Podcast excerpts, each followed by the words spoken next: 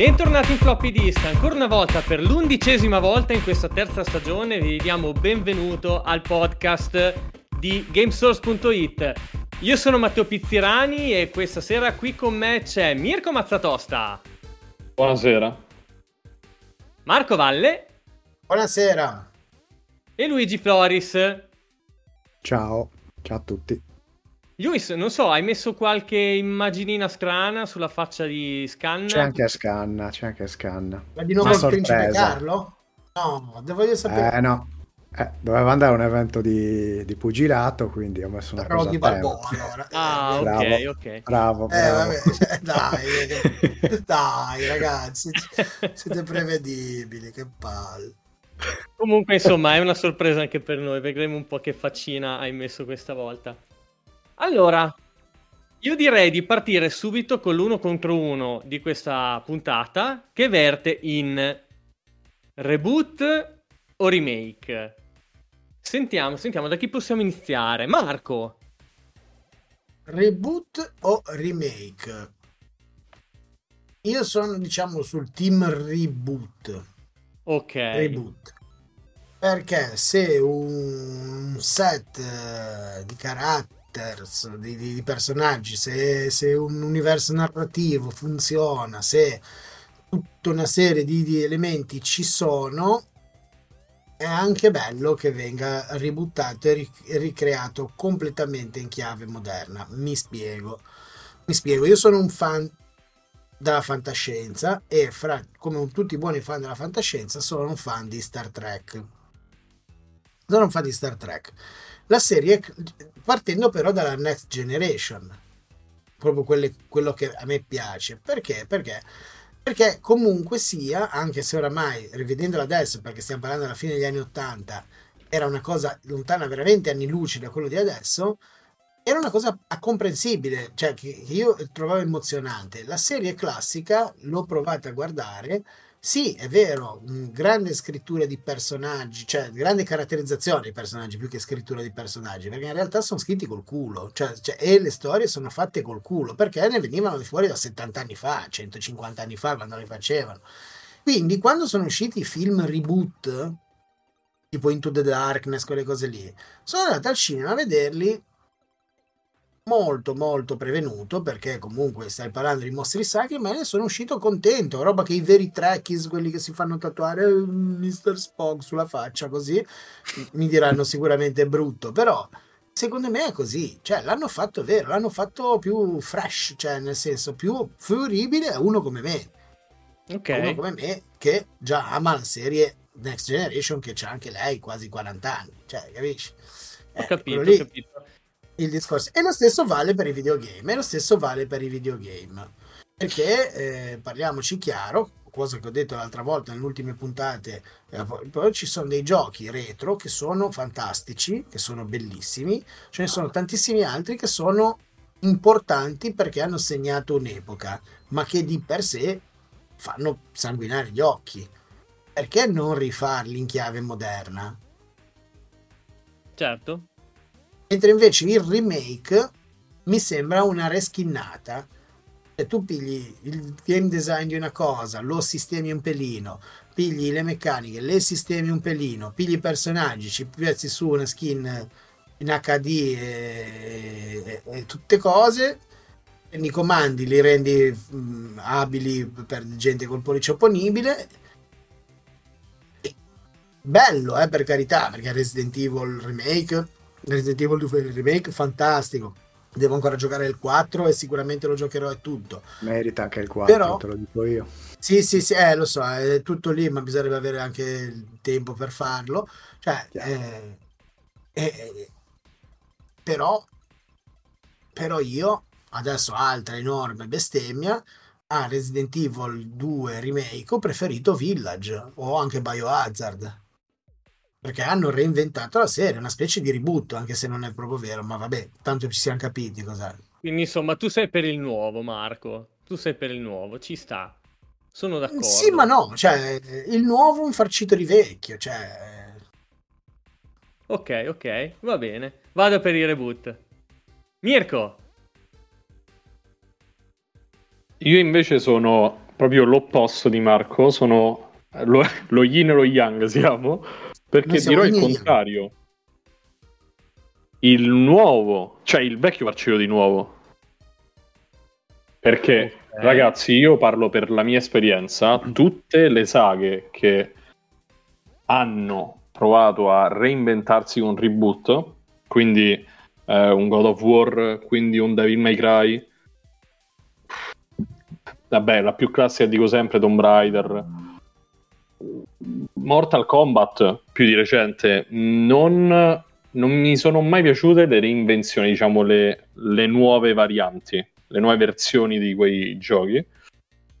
Sapete benissimo, l'ho detto in più e più occasioni, che sono molto più favorevole a un prodotto come un remake con, non solo come dice Marco, reskinnata, ma anche con meccaniche cambiate, perché ragazzi, se di un gioco si fa il remake, a parte The Last of Us, nella maggior parte delle volte è perché è veramente vecchio come gioco, quindi sì. c'è bisogno anche di innovazioni meccaniche, non solo a livello di legnosità, ma anche di freschezza, secondo me. Alcune meccaniche hanno fatto il loro tempo. Quindi sono più affezionato ai remake, anche perché sapete come la penso e permettono di fare un salto nel passato con una veste grafica nuova che non, non guasta mai. Non guasta mai. Non okay. dico che sono orribili i reboot, però non fanno per me. Ok, ok, ho capito. Perfetto. Esatto, diametralmente opposto a me, perché hai detto la stessa eh... cosa però al contrario.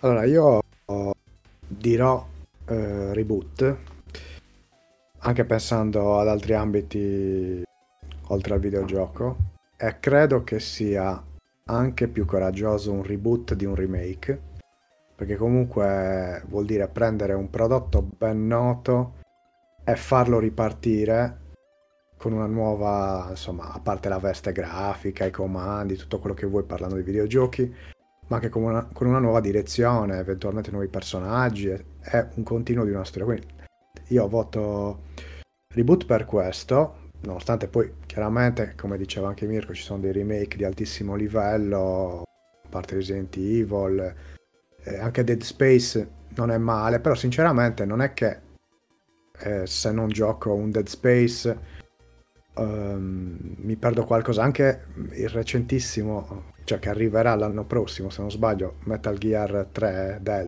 lo vogliamo chiamare. Non ne sentirò ness- assolutamente necessità di giocarci perché eh, il 3 secondo me è giocabile anche in originale, ecco, a quel punto meglio un HD remaster, eh, gira sulla console moderna, magari qualche aggiustamento sui comandi e via. Quindi io voto reboot, eh, tra l'altro se ne vedono veramente pochi, e dico reboot anche pensando ad altri ambiti come il cinema, perché i film remake al cinema non li sopporto tanto, ecco. Ce ne sono stati vari, poi ci sono spesso i remake americani che nel 90% dei casi mi fanno schifo. Faccio due esempi di film. Quanto è vero? Sono... Quanto è vero? Quanto è vero? Che mi sono piaciuti no. particolarmente che sono allora Funny Games, eh, l'originale se non sbaglio è danese, non mi ricordo. Ehm, Old Boy, originale coreano, remake americano, anche se di Spike Lee, quindi diciamo che non è nemmeno dell'ultimo degli scemi, però non l'ho, non l'ho apprezzato come eh, l'originale, ecco. Quindi questa cosa di remake io mi è rimasta qui, dal discorso anche cinematografico, perché... Guarda, su questa cosa dei remake americani, a me viene in mente una che mi ha fatto proprio innervosire. E Funeral Party. Non l'ho visto. L'originale inglese è da, da, da, schiantare, cioè da, proprio da esplodere dal ridere, dall'inizio alla fine. Cioè una cosa mai vista. Uno dei film comici, commedie, leggera finché vuoi, proprio più belle degli ultimi 30 anni, secondo me. L'hanno rifatta in chiave americana, quindi tra l'altro neanche troppo diversa, perché voglio dire queste cose un po' anglosassone nel funeral party. Una cagata pazzesca. Una merda fuori dai sensi. Una cioè, cosa. proprio non sui remake americani spezzo una lancia perché alcune cose effettivamente sono diventate più iconiche nel remake americano, pensando ad esempio a The Office, se non sbaglio, perché nasceva in UK, e anche, e anche qualche altra serie TV. Quindi forse nelle serie TV, non lo so, forse la produzione maggiore, un cast diverso, ci può stare. I film lì digerisco meno, ecco.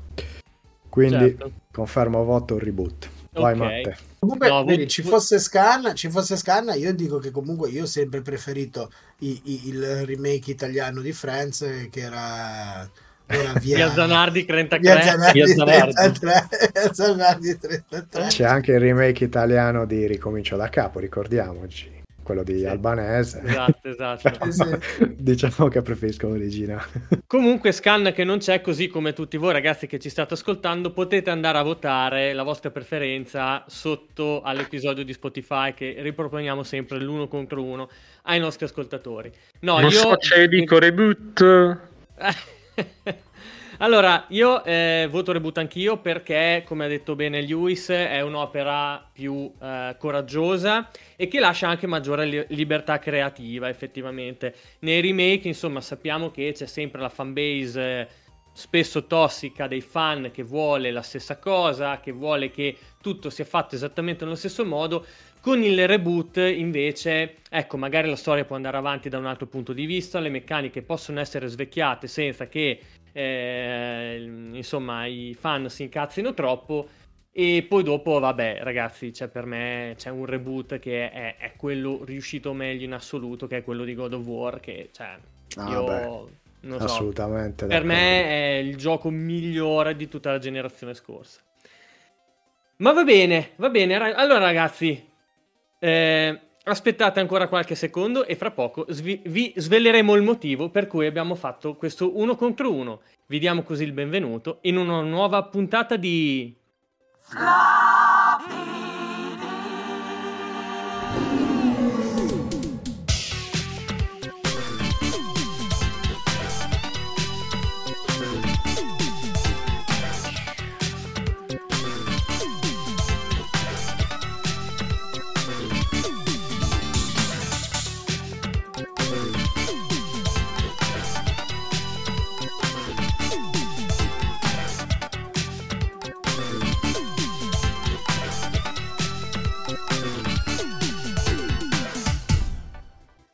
Tutto molto bello, sempre tutto molto bello vedere voi ragazzi che vi scatenate sotto questa sigla. Tempo- temo che vi dovrò censurare però perché eh, potrebbe esserci una diaspora di ascoltatori nel vedervi.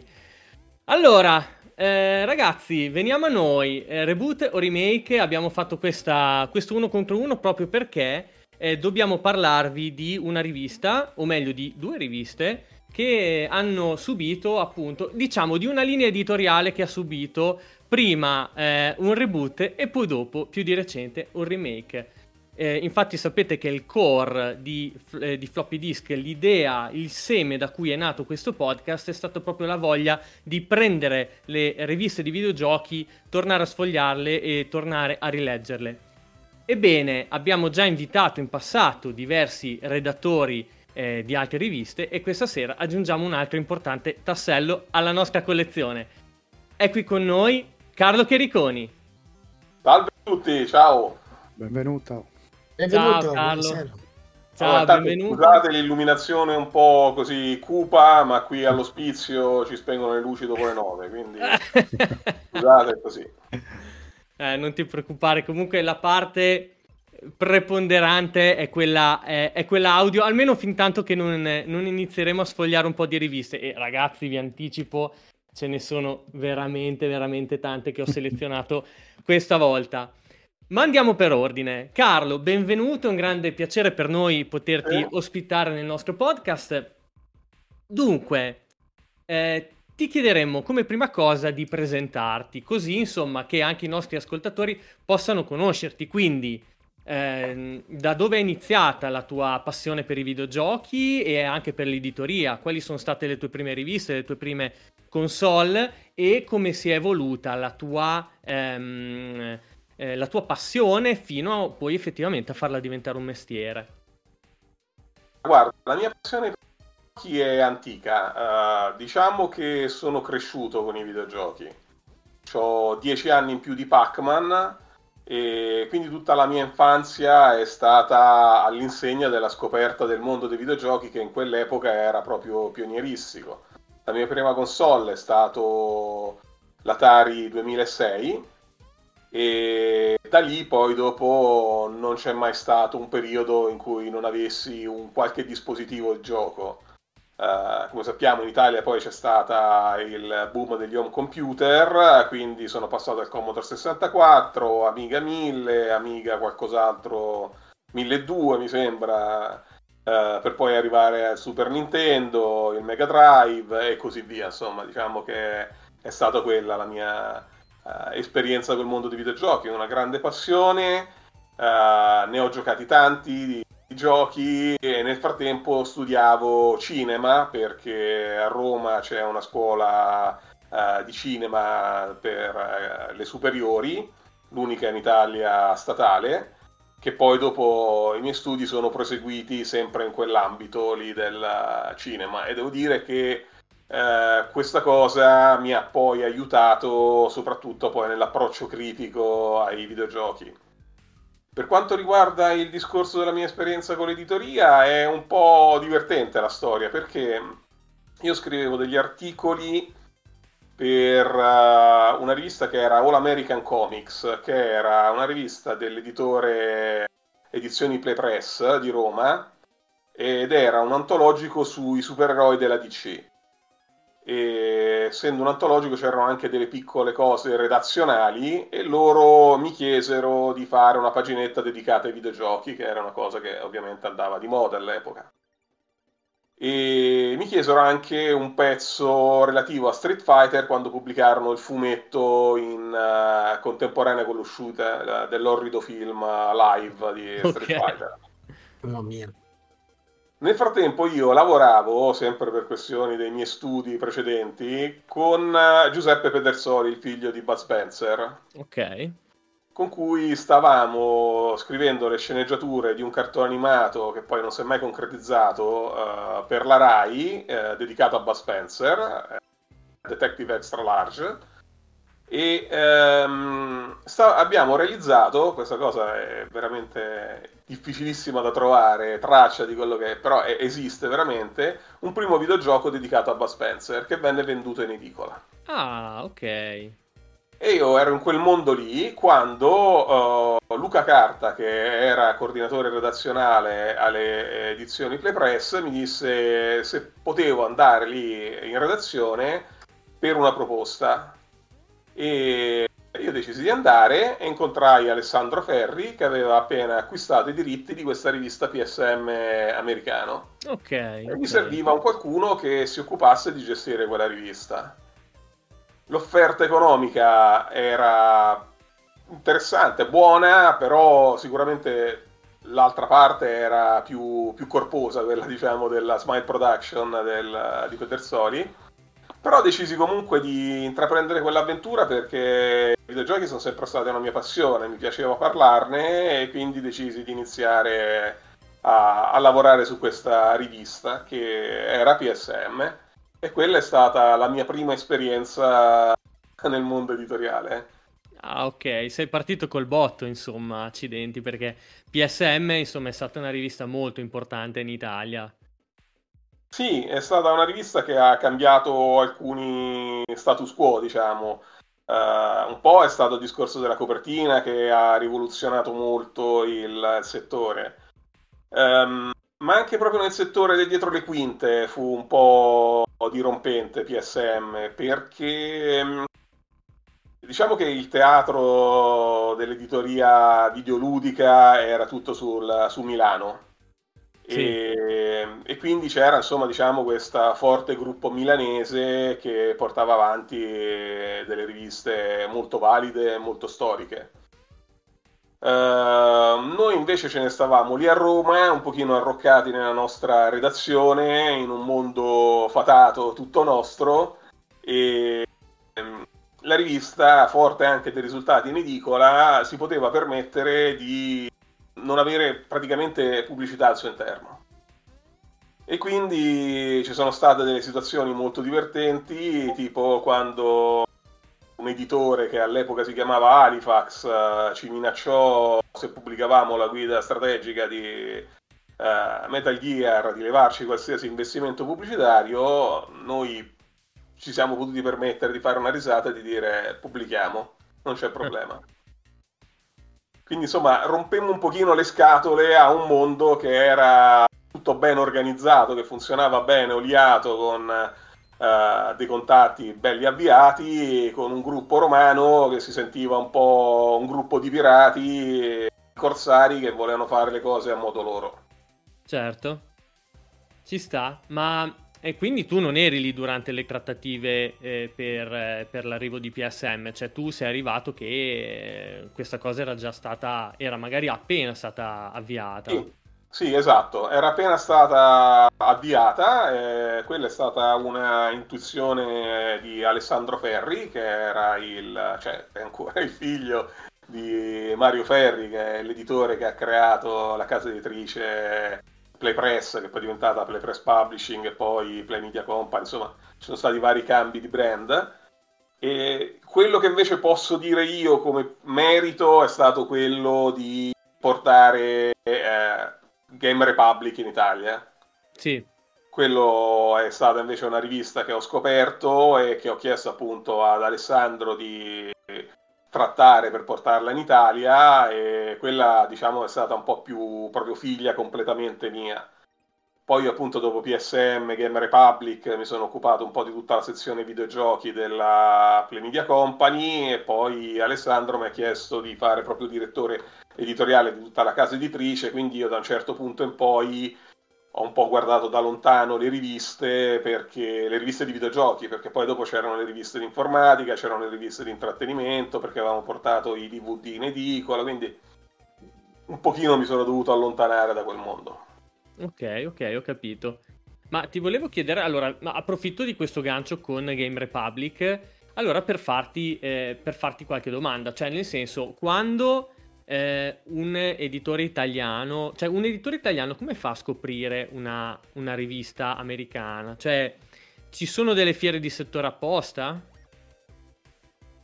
Cioè sì, allora, sì, ci sono delle fiere di settore, ma all'epoca, stiamo parlando del 98, non è che c'era questa grande presenza della sezione del divertimento elettronico. Diciamo che erano delle cose un pochino più casuali. Game Republic fu effettivamente un caso perché un mio amico era stato in America e mi aveva portato il primo numero della rivista. Ah, ok. Graficamente eh, mi piacque molto, mi sembrava in linea con quella che era la nostra idea editoriale e quindi decidemmo di, eh, di portare avanti le contrattazioni. La cosa divertente di Game Republic è che noi abbiamo sì preso il, la testata americana, abbiamo fatto una manciata di numeri che erano uh, basati su quella americana, poi la, la, l'originale americano fallì e ah. quindi noi ci ritrovammo improvvisamente a dover fare tutta la rivista per i fatti nostri. Non fu un problema dal punto di vista redazionale, i grafici ancora imprecano perché comunque era una rivista complicatissima graficamente e si rimboccarono le maniche e ce la fecero anche loro a, a rifarla. Io mi ricordo, guarda, si chiamava Barry Barone il tizio che era il finanziatore di Game Republic che scappò via, penso con un po' di soldi e improvvisamente lasciando la rivista così. Accidenti. C'ho, c'ho, il numero 0 di Game Republic qua da qualche parte che lo avevate dato dentro un PSM, secondo sì. me. Sì, sì, sì, sì. Io ho ancora, ho ancora i primi numeri. Ancora i primi numeri di Game Republic. Game Republic era una rivista che poi penso sia molto, molto apprezzata, no? perché poi diventò una rivista molto corale, eh, quando fece un passo indietro lasciandola in mano a Sergio Pennacchini e Diego Malara, che la seguirono e diedero una loro impronta personale al magazine che trovai molto, molto azzeccata, insomma si trasformò nel corso degli anni anche in base a chi c'era a gestirla. Certo, sì, non avere seguito Game Republic è uno dei grandi dispiaceri che ho, però d'altra parte, insomma, ero ragazzino, dovevo comprarmi le riviste con la paghetta, quindi da qualche parte purtroppo bisognava tagliare.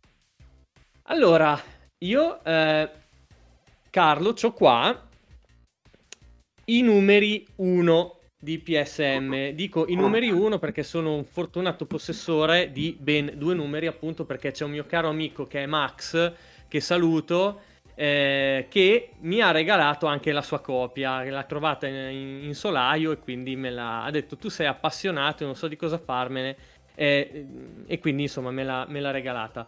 Allora, tra l'altro una delle due è stata autografata uh, proprio nel corso di Luca Comics durante il panel di presentazione del nuovo PSM. Eh, me l'avete autografata tu e Luca. E diciamo che, infatti, vedete qua ci sono le firme. Infatti, vedete che, insomma, quello è stato un po' il gancio che ho avuto con, con Carlo. Insomma, sono andato a stalkerarli durante mentre loro lavoravano. Io sono andato a rompergli le palle. Lavoravano è una parola un po' forte, eh, diciamo. Beh, comunque ti volevo chiedere, allora, chiaramente copertina super iconica, però eh, riguardo, diciamo, alla partnership con Future, ti volevo chiedere dal momento in cui viene presa una rivista in, eh, in concessione, voi quanta libertà creativa avevate rispetto a quello che volevate proporre sulla rivista? Allora, guarda, Uh, la rivista originariamente era dell'Imagine, che era un'azienda americana.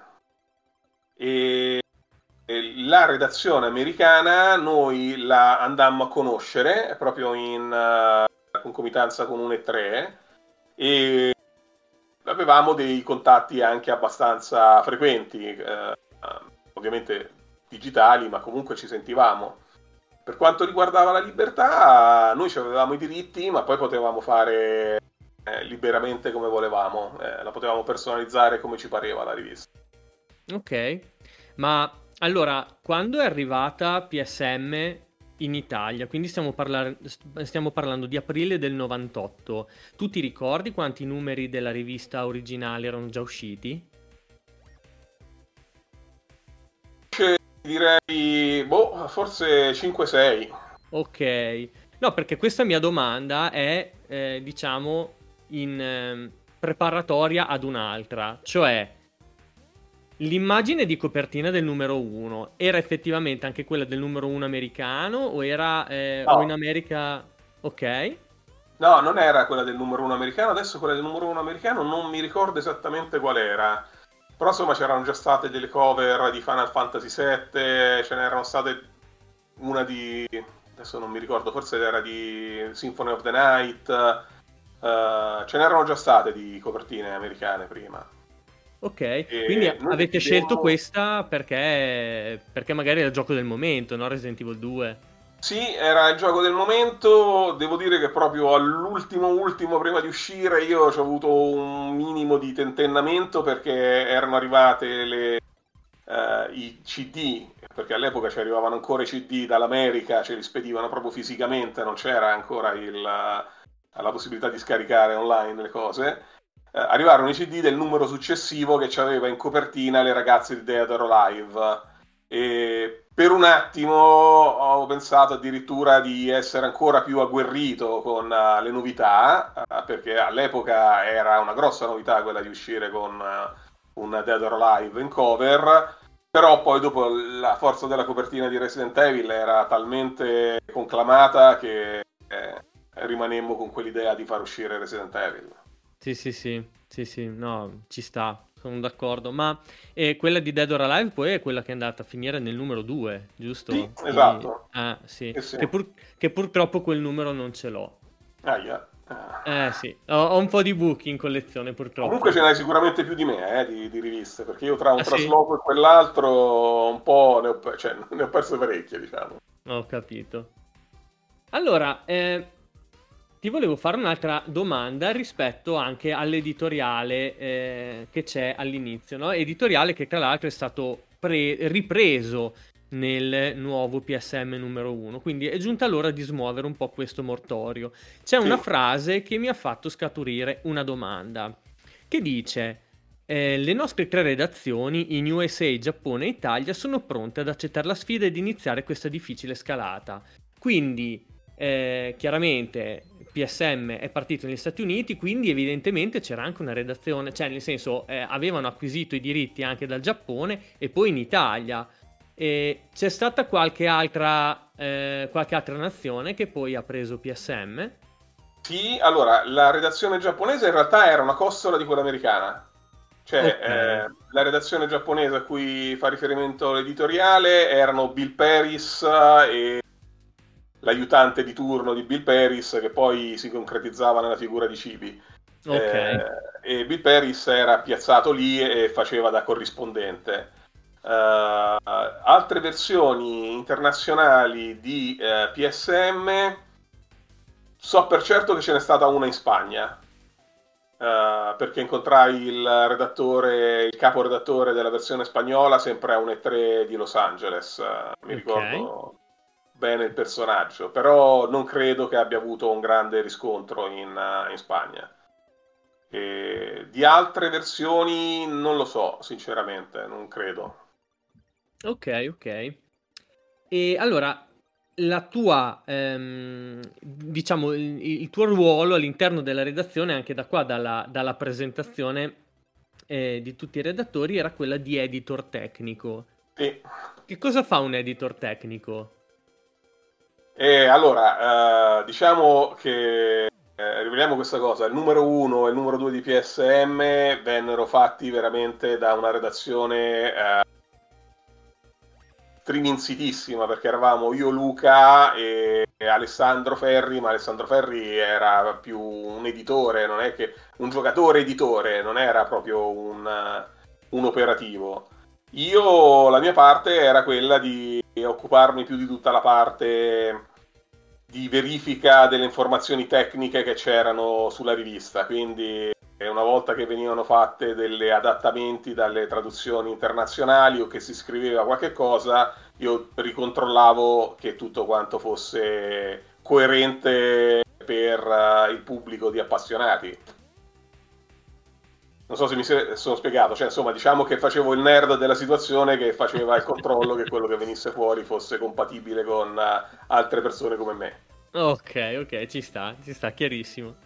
Allora, eh, andiamo avanti perché qua ne abbiamo tante altre di, di, di riviste da sfogliare e volevo arrivare ad una eh, piccola parte che c'è eh, qui all'inizio eh, del, questo è il numero 11 di PSM PSM Follie. Pass- eh, nei mesi passati abbiamo avuto molti impegni fieristici. Eccovi alcune foto del PSM team al lavoro anche se qui possiamo sembrare spensierati, sappiate che dopo tutto questo super lavoro abbiamo dovuto passare tre giorni in una sala di rianimazione. Luca è ancora là in attesa di riprendersi. Ecco, quindi ci sono queste foto di voi giovanissimi che siete quindi presso delle fiere, cioè voi stessi avete fatto, avete seguito tutta la parte fieristica anche quindi di marketing, no? Se vogliamo, di divulgazione di PSM, ma immagino io in generale di tutti i prodotti PlayPress.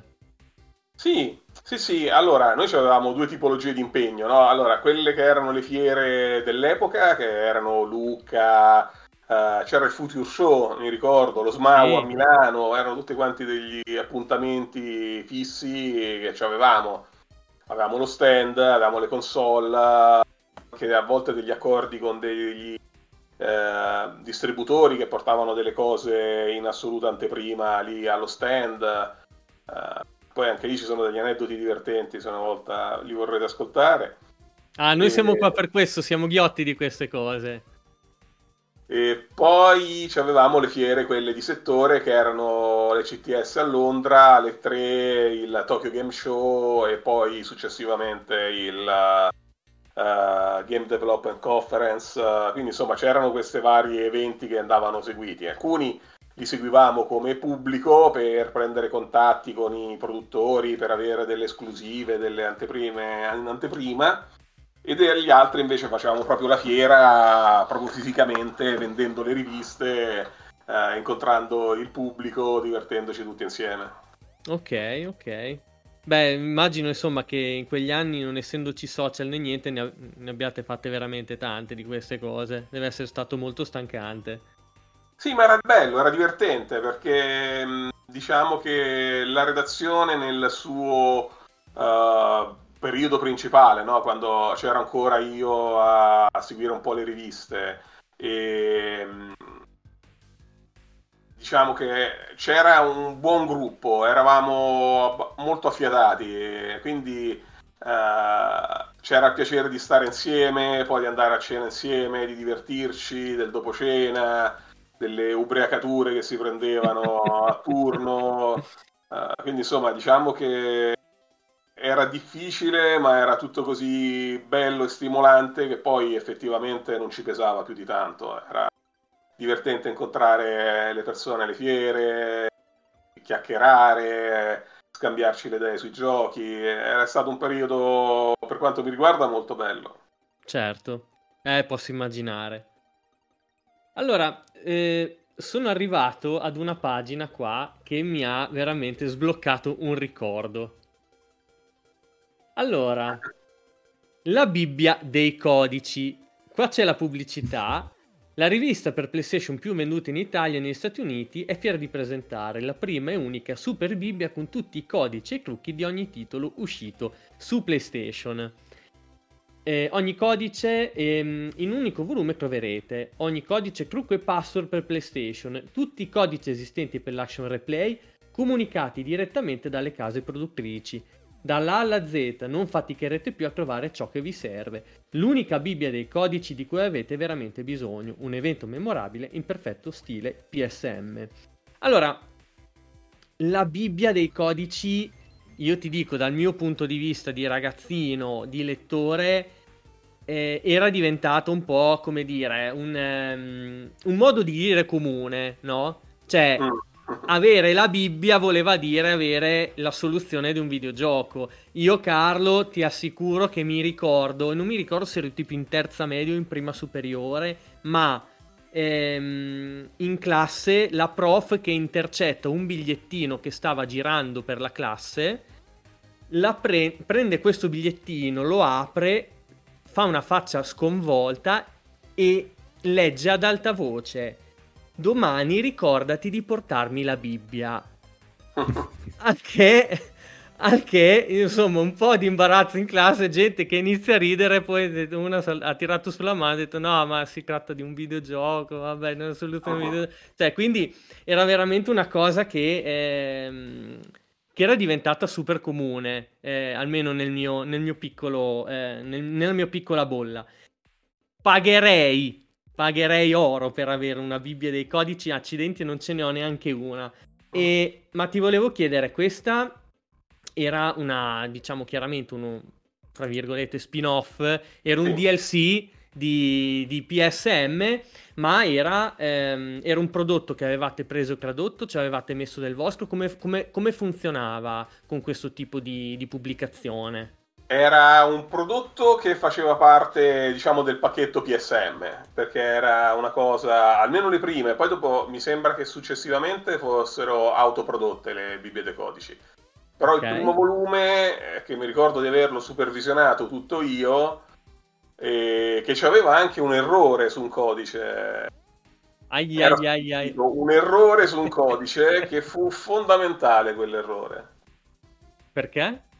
Perché la Bibbia dei Codici ebbe un successo notevole in edicola, e, ma anche, adesso non è stato solamente PSM, però PSM prese un'onda di uh, interesse nei videogiochi, no? noi cavalcammo quell'onda per primi e arrivarono poi dietro tutta un'altra serie di editori, perché prima di PSM, come dicevamo, c'erano degli editori molto uh, radicati in questo settore eh, quando arrivò PSM che ruppa un pochino quell'equilibrio, anche tanti altri editori dissero, beh, però allora vogliamo anche noi una fetta di quella torta e iniziarono ad uscire con delle pubblicazioni più o meno valide, più o meno pirata, insomma, delle situazioni un po' borderline. Tanto che un editore di Roma uscì con una rivista che era sospettosamente simile alla Bibbia dei Codici Mm, e okay. l'ufficio legale della Play Media Company gli fece causa. Loro mm. dissero: Sì, ma questi codici qua sono un, diciamo, si trovano anche su internet, che l'internet all'epoca era una cosa ancora abbastanza uh, preistorica, però c'era, ti collegavi con il modem se eri fortunato ISDN e con un po' di pazienza riuscivi ad arrivare a quelle informazioni.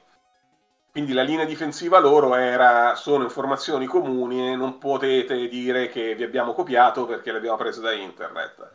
Il problema è che c'era quell'errore su un codice eh, che era sfuggito e che loro riportavano anche sulla loro rivista. Quindi se il codice che loro portavano era sbagliato come quello della Bibbia dei codici, era chiaro che la Bibbia dei codici era stata copiata, che non avevano preso quelle informazioni da internet, ma le avevano fatte ricopiare a qualcuno dalla Bibbia dei codici di PSM e quindi quello ci permise di vincere la causa e di bloccare un concorrente scorretto.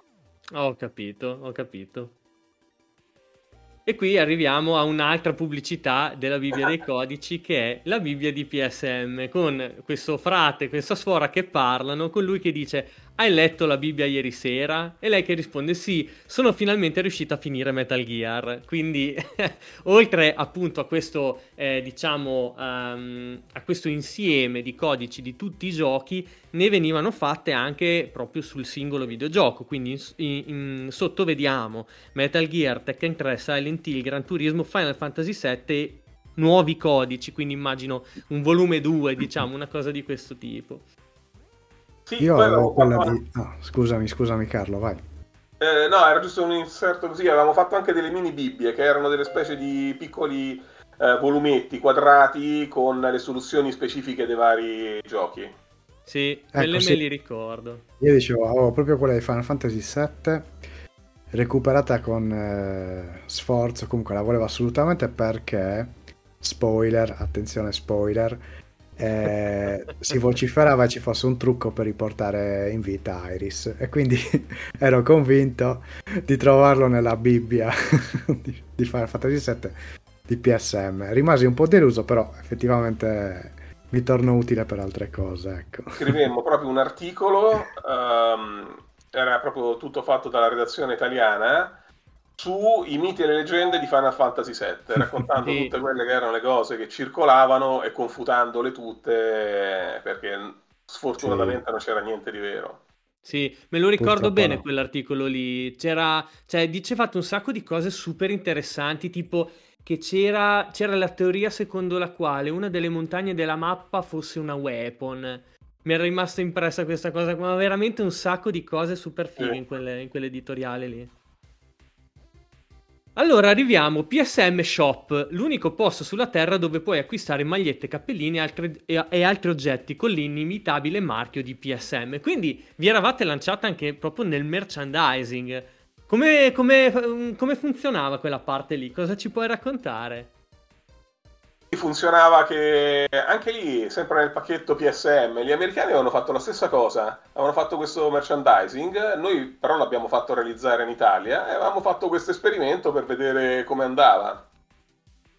Eh, okay. Uh, devo dire che la cosa incredibile è che qualche volta mi capita ancora di vedere dei cappellini di PSM, perché quelli con lo smile pirata sono molto, molto richiesti. Una volta ho visto un anziano pescatore, mi sembra proprio dalle parti di Genova, che portava, che sfoggiava questo cappellino.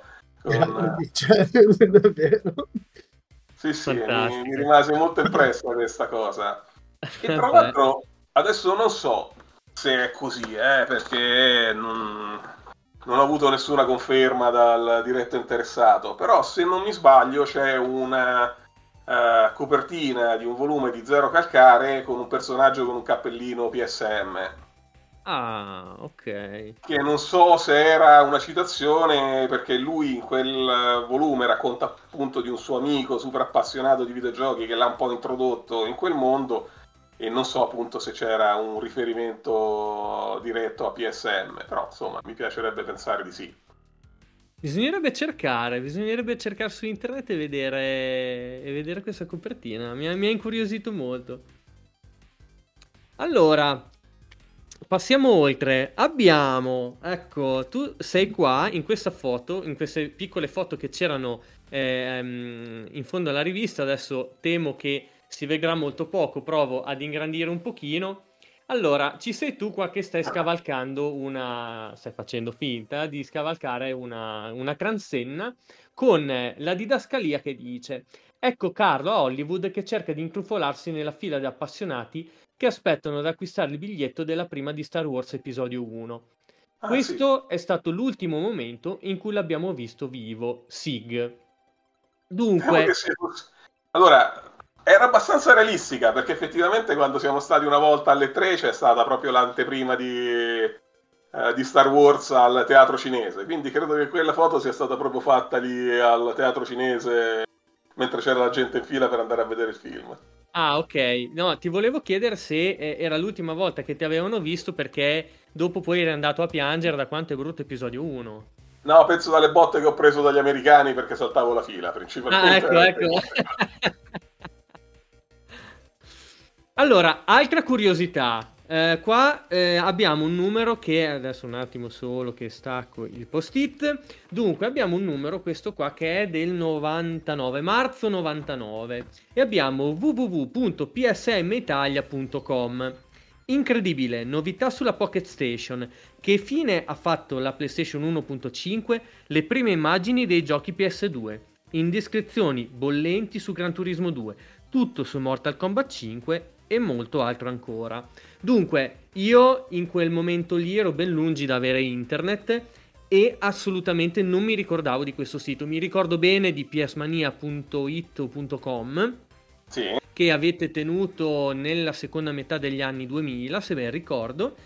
Questo psmitalia.com, eh, raccontaci qualche aneddoto.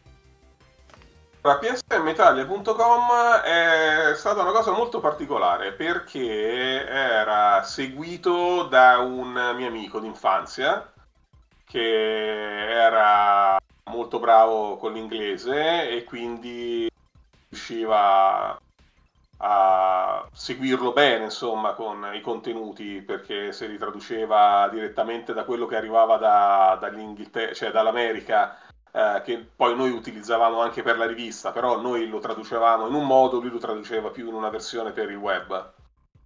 Il sito fu per l'epoca un grande successo perché c'erano anche codici, c'erano tantissime informazioni, però non te lo ricordi perché in realtà quel sito lì ci venne fatto chiudere dall'editore americano Ach.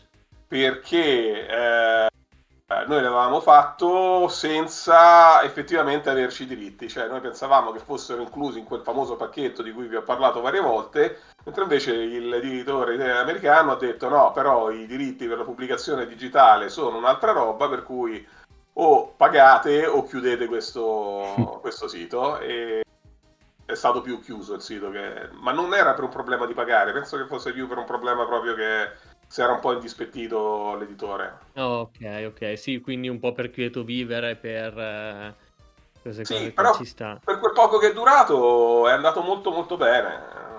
Tra l'altro, non so se c'è su quei numeri lì, noi facevamo anche una hotline eh, Sì? su PSM.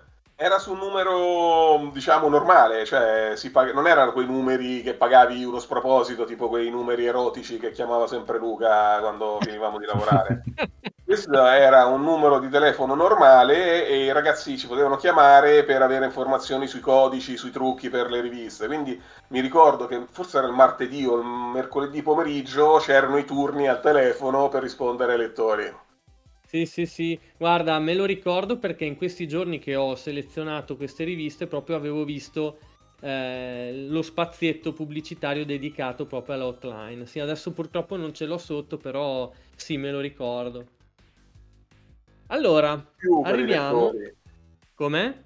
Era sempre un po' un servizio in più perché, vedi, una cosa di PSM, che adesso ti racconto questa cosa piccolina, era che, ehm, come ti raccontavo, quest'onda che si era formata di interesse nel- per i videogiochi portò tantissimi altri editori a buttarsi sul mercato. E molti si buttarono sul mercato anche con una moltitudine di prodotti differenti. Eh, quindi non con una testata sola dedicata alla PlayStation, ma magari cinque testate diverse de- dedicate alla PlayStation. Mamma mia. Noi de- facemmo una volta una riunione dove mi ricordo che si decise di comune accordo di non seguire quella strategia lì ma di proporre tutto in un'unica rivista, cioè proprio per rispetto verso i lettori, infatti mi sembra che uno dei claim era proprio l'unica rivista di cui hai bisogno, proprio perché sottolineava il fatto che lì c'era tutto, cioè noi mettevamo i trucchi, le strategie, le recensioni, le anteprime, mentre invece altri facevano delle riviste che erano più solo sulle anteprime, quelli che facevano solo le cose sulle strategie e così via, quindi c'era proprio una eh, una visione molto orientata verso il lettore, ci interessava solamente del, quello che noi chiamavamo il membro extra della redazione. Tra l'altro riviste che nascevano e morivano nell'arco di pochi mesi, eh, se non ricordo male. Sì, duravano alcune poco, sì, è vero, era, però era sempre fastidioso quando ti trovavi questi che uscivano emulando un po' un certo tipo di umorismo, un certo tipo di stile. Però, sì, sì. Certo. Sì, c'è, allora noi lo, l'abbiamo citato, io l'ho già detta spesso, questa cosa adesso mi scuseranno eh, gli ascoltatori eh, più fedeli che ci hanno ascoltato, diciamo, in tutti gli episodi, ma eh, effettivamente c'è, eh, circola su YouTube un video di un servizio di Mentana che parla proprio di quegli anni lì, insomma, quando c'era la PlayStation 1 e parlava di 37 riviste di PlayStation in edicola contemporaneamente. Cioè, uh-huh. veramente la PlayStation non ha ribaltato completamente solo il mondo dei videogiochi, ma anche quello dell'editoria videoludica. Certo, sì, sì, è vero, confermo. Dunque, allora, eh, io ho, ho, selezionato un po' così questa pagina perché qua sotto c'è una piccola foto in cui ci siete tu e Alessandro Ferri che giocate ad un simulatore sportivo, ma era un po' un gancio per chiederti. Allora, questo era un editoriale sul Tokyo Game Show. Sì. Eh, e quindi così più in generale ti volevo chiedere, eh, hai già parlato, hai già detto che avete fatto tante fiere internazionali, però una, una, cosa che a noi piacciono tanto sono gli aneddoti. C'è qualche aneddoto divertente da raccontarci di quando andavate in fiera? Beh, quanti ne vuoi? Quelli, guarda. Uh, veramente potresti fare due special con gli aneddoti. Se vuoi te ne racconto un paio così proprio al volo. Volentieri. Allora, uh, Tokyo, quando siamo stati con Alessandro a Tokyo, è stato molto divertente. Io mi ricordo che a un certo punto giravamo appunto per il Tokyo Game Show e io ho preso un sacchetto che pensavo fosse un mio sacchetto uh, di, di, gadget che avevo raccattato e invece dentro c'erano dei preziosissimi dolcetti uh, giapponesi perché per i giapponesi i dolcetti sono una cosa molto lussuosa, quindi c'era questa confezione lussuosissima eh, con queste barrette che poi non erano neanche tanto buone, però facevano la loro porca figura. E, e quindi io praticamente mi sono portato via un regalo fondamentale che probabilmente doveva essere tipo per mia moto, per qualche super... E così eh, a un certo punto in sala stampa, ci fermiamo in sala stampa e così chiacchierando facciamo conoscenza con un altro gruppo di, di, redattori, tra cui c'era questo ragazzo coreano. Abbiamo deciso di mangiarci questi dolcetti e lui ha dimostrato di aver apprezzato molto con un rutto che ancora adesso risuona nelle mie orecchie, che ovviamente era un cenno di, di, di gratitudine, ma insomma lì per lì ti prende un po' alla sprovvista. L'altra cosa divertente è che Alessandro aveva deciso di parlare solamente in italiano a tutti quanti i giapponesi e a un certo punto ad una, um, una cassiera di Akihabara lui gli ha dato la carta di credito per comprare, credo, il controller per giocare a Dash The Go e, e dandogli la carta di credito gli ha chiesto se la voleva sposare. Ha detto mi vuoi sposare? E lei è rimasta scioccata eh, come se avesse capito l'italiano. E, e, lì c'è stato un momento di imbarazzo totale di Alessandro che ha cercato di sfuggire un attimo alla situazione imbarazzante e, e, poi siamo venuti a scoprire che i giapponesi è molto più comune che capiscano l'italiano di quanto capiscano l'inglese perché una trasmissione di un certo Girolamo Panzetta gli ha fatto amare la lingua italiana e quindi non era così raro che succedessero questi incidenti. Hai capito? Cioè l'italiano romantico, ecco perché abbiamo questo nome all'estero, vedi? allora, volevo proseguire perché devi sapere che una delle parti che io preferivo de, de, di PSM era proprio quella iniziale nella, dove vi presentavate, ok? Pensa che anche noi stessi in floppy disk abbiamo fatto una grafica apposita proprio durante l'uno contro uno. Ehm, abbiamo appunto questa grafica con il nostro nome e cognome, con che cosa ama, gli hobby e, e cose di questo tipo. Quindi proprio preso, diciamo, da questo stile qui. Dunque, eh, tu qua dici attività estiva preferita. Portare a termine tutti i giochi lasciati a metà mentre sto, mentre sto seduto in una bacinella d'acqua gelata e faccio grosse bolle. Ora, io ti volevo chiedere, ma niente riguardo alle bolle, tranquillo. Eh, eh, ti volevo chiedere, quando voi eh, preparavate questa, questa, pagina qua, no? Perché chiaramente c'era la domanda che cambiava tutti i mesi. Come funzionava quella parte lì? Chi è che decideva la domanda da fare e poi eravate poi effettivamente voi che rispondevate? Sì, sì, sì, tutte e due. Allora, la, la domanda la decidevo io e le okay. risposte erano tutte personali. Ok, ok. Eh, diciamo che questo era un bel modo per costruirvi un po' il vostro personaggio, no? E quindi portarlo avanti anche eh, di numero in numero e farvi un po' amare anche dai, dai, dai, lettori. Per esempio c'è Diego Malara che portava sempre avanti questa storia di Pinky, il, il, um, l'elefantino rosa, per esempio. C'era Giorgio Meo che invece ce l'aveva con la carbonara, no? Quindi eh, avevate proprio le vostre personalità. Sai che non ecco. mi ricordo adesso che me lo dici? come è nata la gag di Pinky, perché poi queste cose qui nascevano molto spesso con delle cose che succedevano in redazione e non mi ricordo esattamente qual era l'elemento scatenante che fece nascere il, l'elefantino rosa di, di, Diego. Ah, guarda, direi che a questo punto non abbiamo altra scelta se non invitare anche Diego Malare e farcelo raccontare da lui. sì, Diego adesso è un uh, produttore cinematografico e quindi sempre molto impegnato, però è una persona molto, molto carina, una brava persona e quindi quando c'è da fare degli interventi sul nuovo PSM lui non si tira mai indietro.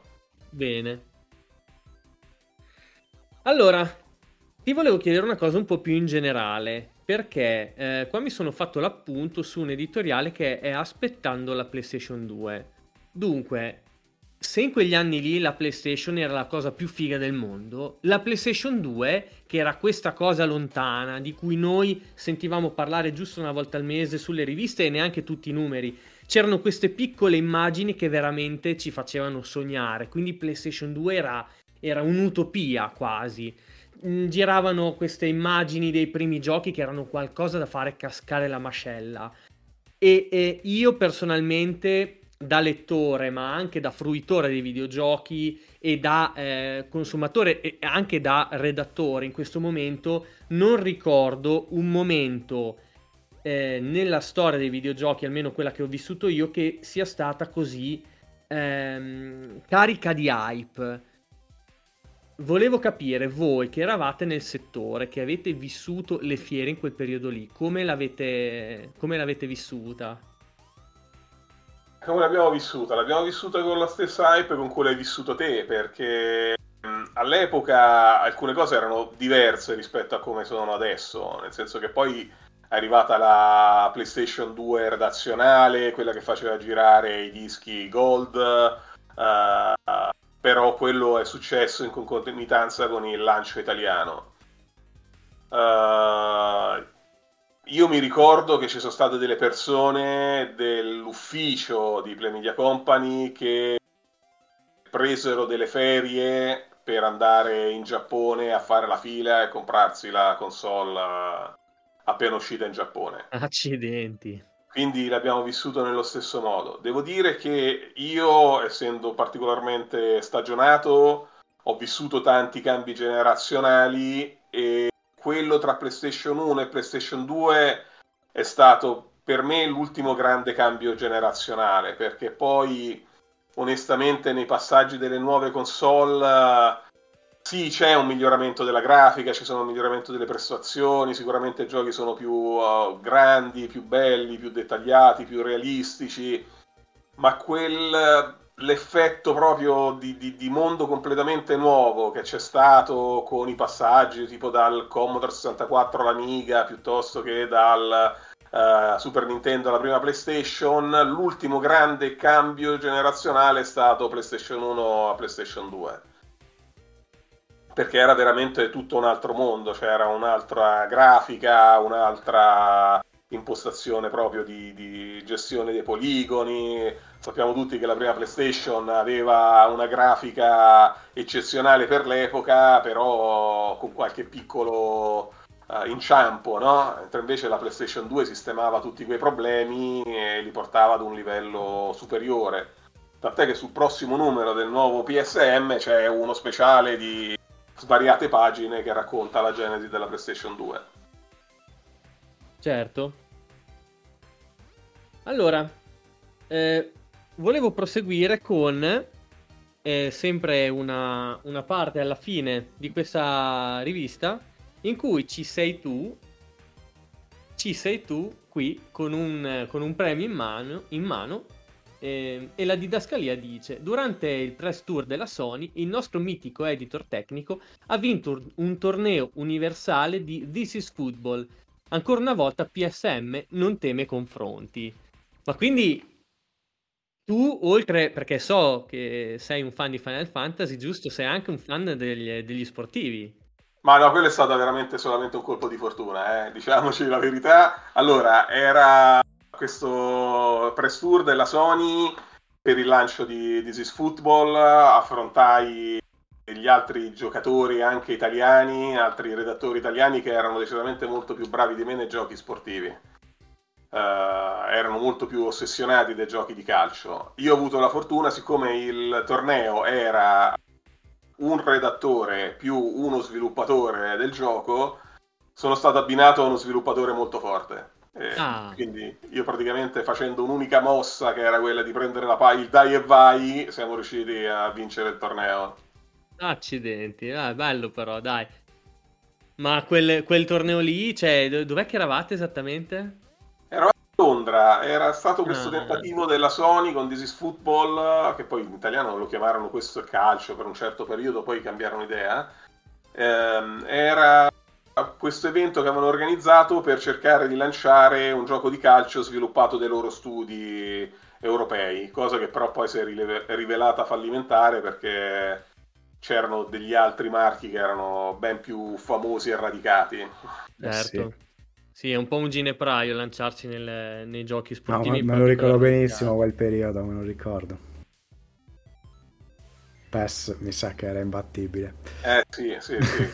lì era proprio il top del top.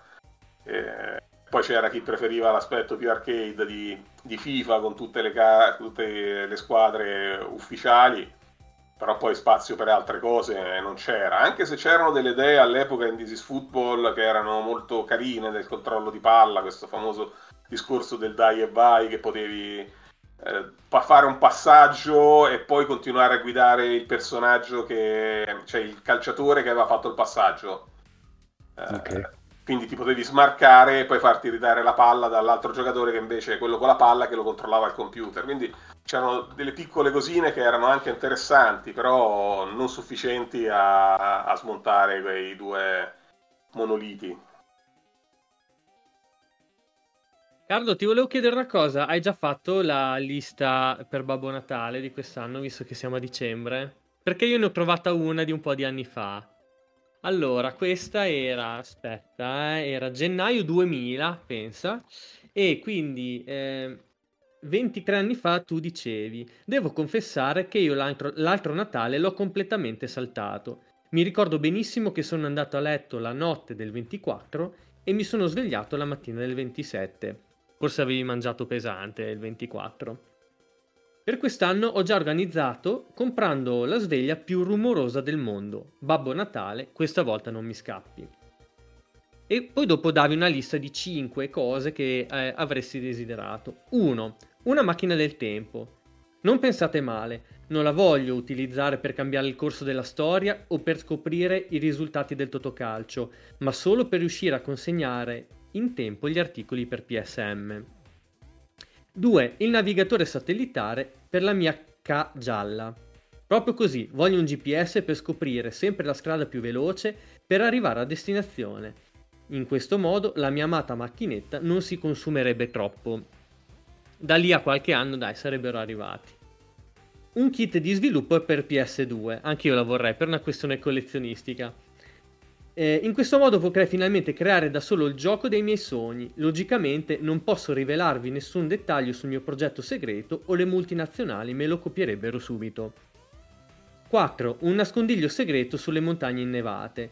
Niente di speciale, solo un posticino tranquillo dove potermi ritirare e fare un po' di snowboard extreme.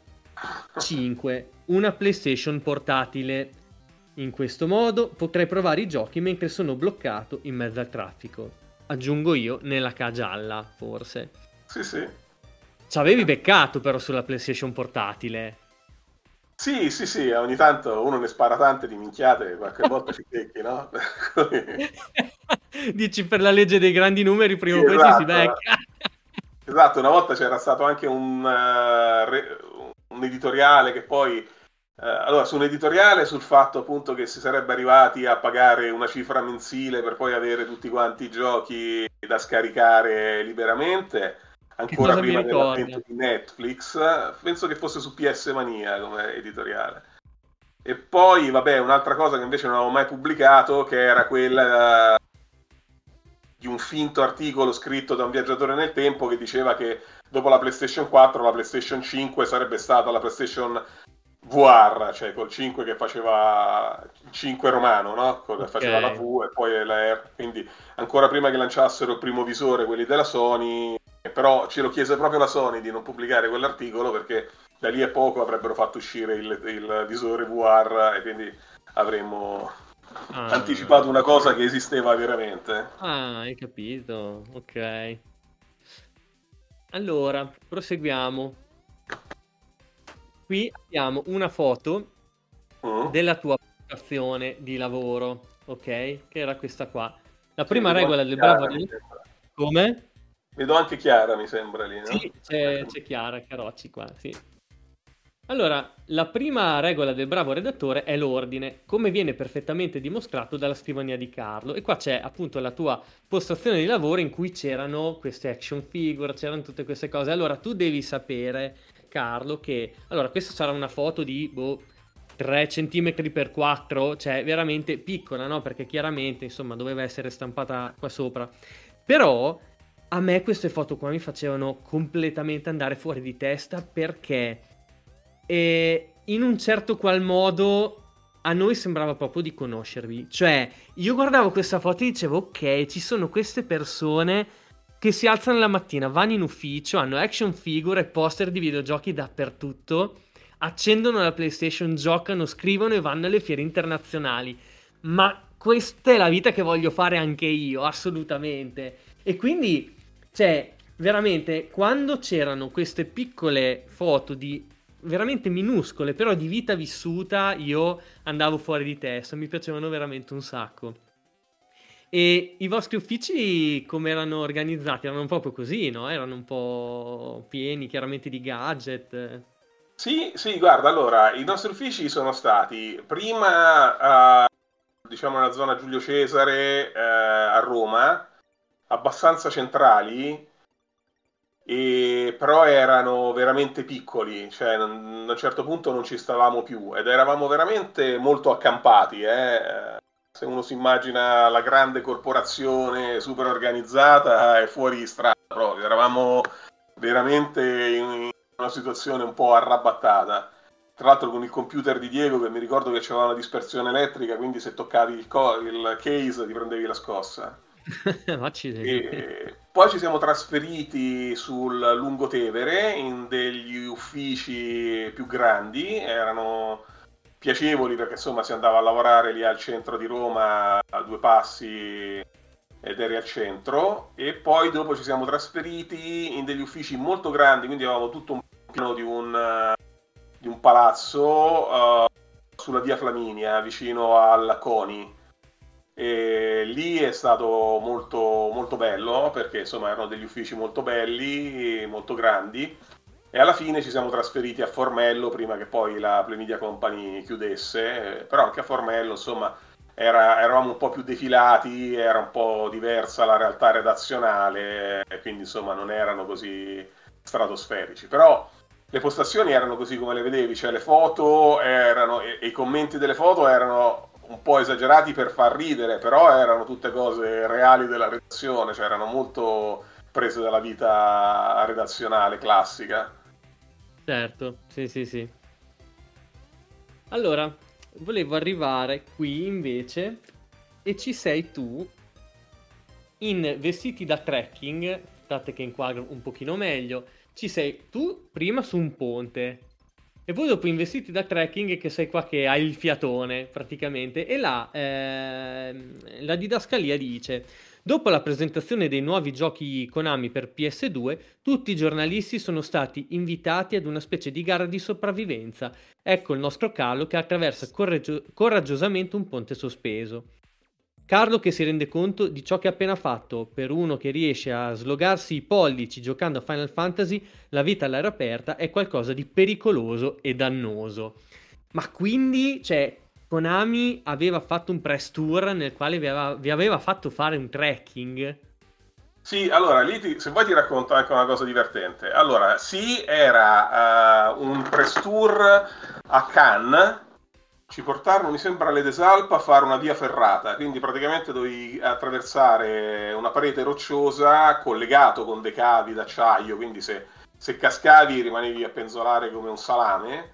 Wow. E però non era piacevole, cioè insomma fare la figura dell'unico che penzolava con un salame non, non, piaceva a nessuno, quindi insomma è stata piuttosto dura e molto stressante come esperienza perché un paio di passaggi c'avevi proprio il vuoto sotto, quindi è, è vera quella situazione lì. Ma la cosa più drammatica di quella storia è un'altra, è che ehm, Bellissimo Hotel della Konami era la presentazione mi ricordo che c'era PES e c'era Metal Gear Solid 2 eh, okay. eh, come presentazione.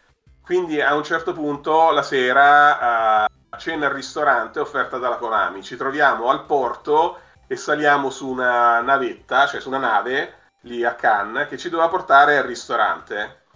Uh, ovviamente sulla nave Hideo Kojima, mm. uh, lì insieme a noi a chiacchierare amabilmente si parte da questo porto forse le 7, 7 e mezzo con una grande, un grande entusiasmo, no? tutti eh, vai, eh.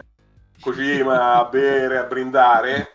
La barca, non so se c'era la corrente contro, ma di una lentezza esasperante. Siamo arrivati alle 11 di sera al ristorante con una fame devastante. Kojima sdraiato per terra, distrutto che non ce la faceva più Ovviamente poi alla fine siamo tornati indietro in macchina, ma è stata veramente un, un'epopea perché è stato bello vedere come siamo partiti tutti con un entusiasmo incontenibile e siamo arrivati con la voglia proprio di, di, di morire. Di... Vabbè, o d'altra parte, insomma, su certe cose, come dire, ci si può fare poco, il maltempo e vabbè. Ah, non lo so, però sai, i giapponesi poi quando la perfetta organizzazione salta si indispongono. allora, qui avevate, eh, c'era una, c'è una scenetta a, mm, a, fumetti fra te e eh, Alessandro Ferri. Litigare in un GDR e ci siete voi due che praticamente litigate su chi è più sexy fra Tifa o Iris. E Alessandro dice: Ma smetti, la Tifa è senza dubbio il miglior personaggio femminile di Final Fantasy VII. E tu replichi: Cosa? Iris è morta per il bene dell'intero pianeta. Ma meglio così, Tifa è troppo più sexy. Non accetto questo insulto, ti sfido a un combattimento in stile GDR. Povero pazzo, non puoi competere con il mio livello di esperienza. Lo vedremo. E allora dopo iniziate a, a, a, a lottare no, con eh, gli HP che calano di volta in volta. E a un certo punto tu dici, è tempo di usare la, la mia Guardian Force. Scelgo te, Cartaciu, e grazie al potere di Luca Carta, colorato come Pikachu, riesce a sconfiggere Alessandro. Alessandro. L'onore di Iris è salvo. Bella mossa Cartaciu, ora eh, metti le dita nella corrente per ricaricarti. Dunque, Eravamo de- deficienti totali. eh. sì, erano molto divertenti queste cose. Ti volevo chiedere il tuo rapporto con Luca, eh, cioè, vi conoscete da tanti anni, ti dico, quando vi ho visto al, ehm, a Lucca, con voi due, no, che vi, vi- vi rimbalzavate la battuta l'uno con l'altro, cioè si vede proprio che eh, siete ben affiatati, vi conoscete bene. Avete un bellissimo rapporto voi due. Sì, abbiamo lavorato per tanto tempo insieme, eh, ci completiamo bene come comici, diciamo che da quel punto di vista Sì. lì funzioniamo molto, molto bene.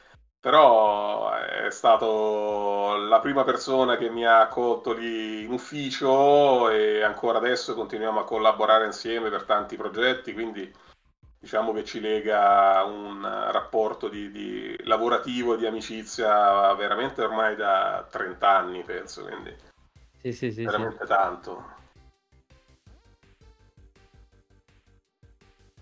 Allora, qui invece tu prima hai citato Kojima e, ehm, e ce lo ritroviamo qua, di fianco a te. Anche qua ingrandisco un attimo, in modo che si possa vedere un po' meglio. E ci sono eh, questi balloon ehm, nei quali lui dice magari riesco a trovare un addetto alle alla sicurezza per sbarazzarmi di lui.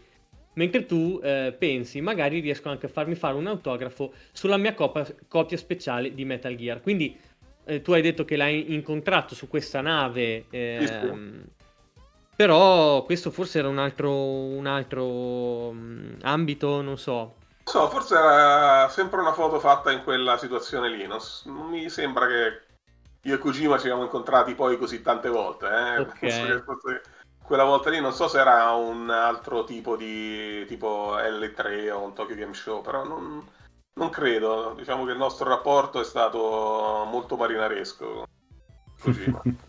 No, era divertente perché all'epoca avevi queste opportunità di conoscere in modo molto personale gli sviluppatori perché non c'erano ancora queste superstar che ci sono adesso, non c'erano ancora tutti gli entourage che eh, per avere un'intervista dovevi passare da quello, dal marketing, dal PR, da...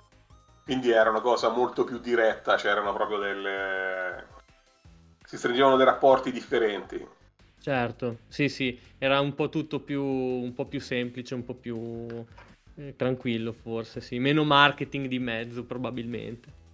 E però c'era anche tanto denaro dal punto di vista dei produttori, quindi ti facevano fare questi press tour che erano delle esperienze veramente uniche, quindi grazie a loro sono stato a vedere un- una gara di Formula 1, sono stato sulle moto d'acqua, ho sparato con diversi tipi di armi, ogni press tour aveva delle caratteristiche particolari legate al gioco e quindi potevi fare delle esperienze che magari nella vita difficilmente saresti mai riuscito a fare. Poi Certo. con il passare del tempo questo mondo è un po' cambiato, i press tour ci sono ancora, ma adesso se ti devono far vedere un gioco in Inghilterra ti fanno partire la mattina e ti fanno tornare il pomeriggio e ti fanno mangiare uno di quei maledetti tramezzini che hanno tutti lo stesso sapore in Inghilterra. Mentre invece all'epoca se ti dovevano far vedere un gioco in Inghilterra ti facevano partire tipo il venerdì, ti facevano stare tutto il fine settimana, ti facevano fare due eventi, tipo un concerto, un, un eh, gran premio, ti uccidevano di birra, ti rincoglionivano di birra, così poi quando tornavi indietro parlavi benissimo del gioco. Allora, fra le riviste che ho selezionato per questa sera, questa è la prima che ha il marchio PS Mania 2.0. Allora, anche a te faccio una domanda che ho fatto a tutti i nostri ospiti che hanno militato sia in PSM, lato Play Press o lato Future, ma anche in PS Mania. Uno dei momenti più cru- cruciali è stato quello del cambio di nome. Come è avvenuta quella parte lì? A parte lì è stata una battaglia legale abbastanza... non so cosa ti hanno raccontato gli altri, però ti dico che è stata una battaglia legale abbastanza feroce tra la Future e la Premedia Company. Perché quello che successe è che la Future si comprò l'Imagine e l'Imagine, che erano i creatori di PSM, quindi la Future Inghilterra si comprò la società americana che faceva PSM. E nell'ambito sempre di questi grandi acquisti, eh, le cose poi finirono alla, al mio castello, che era diciamo il, l'editore eh, italiano della Future Adesso non mi ricordo se era già Future Media Italy o se c'era ancora il mio castello, però insomma diciamo che ci fu questo passaggio qua perché noi avevamo un contratto di due o tre anni con gli americani, gli americani sparirono, gli, ing- gli, inglesi non ci rinnovarono il contratto e fecero passare il tutto in mano al mio castello a Milano. Eh, ok. E questa cosa qui non nego che a noi ci, ci, turbò parecchio perché sì, è vero che era un marchio americano, però era vero che anche noi ci avevamo messo tanta fatica per lanciarlo in Italia.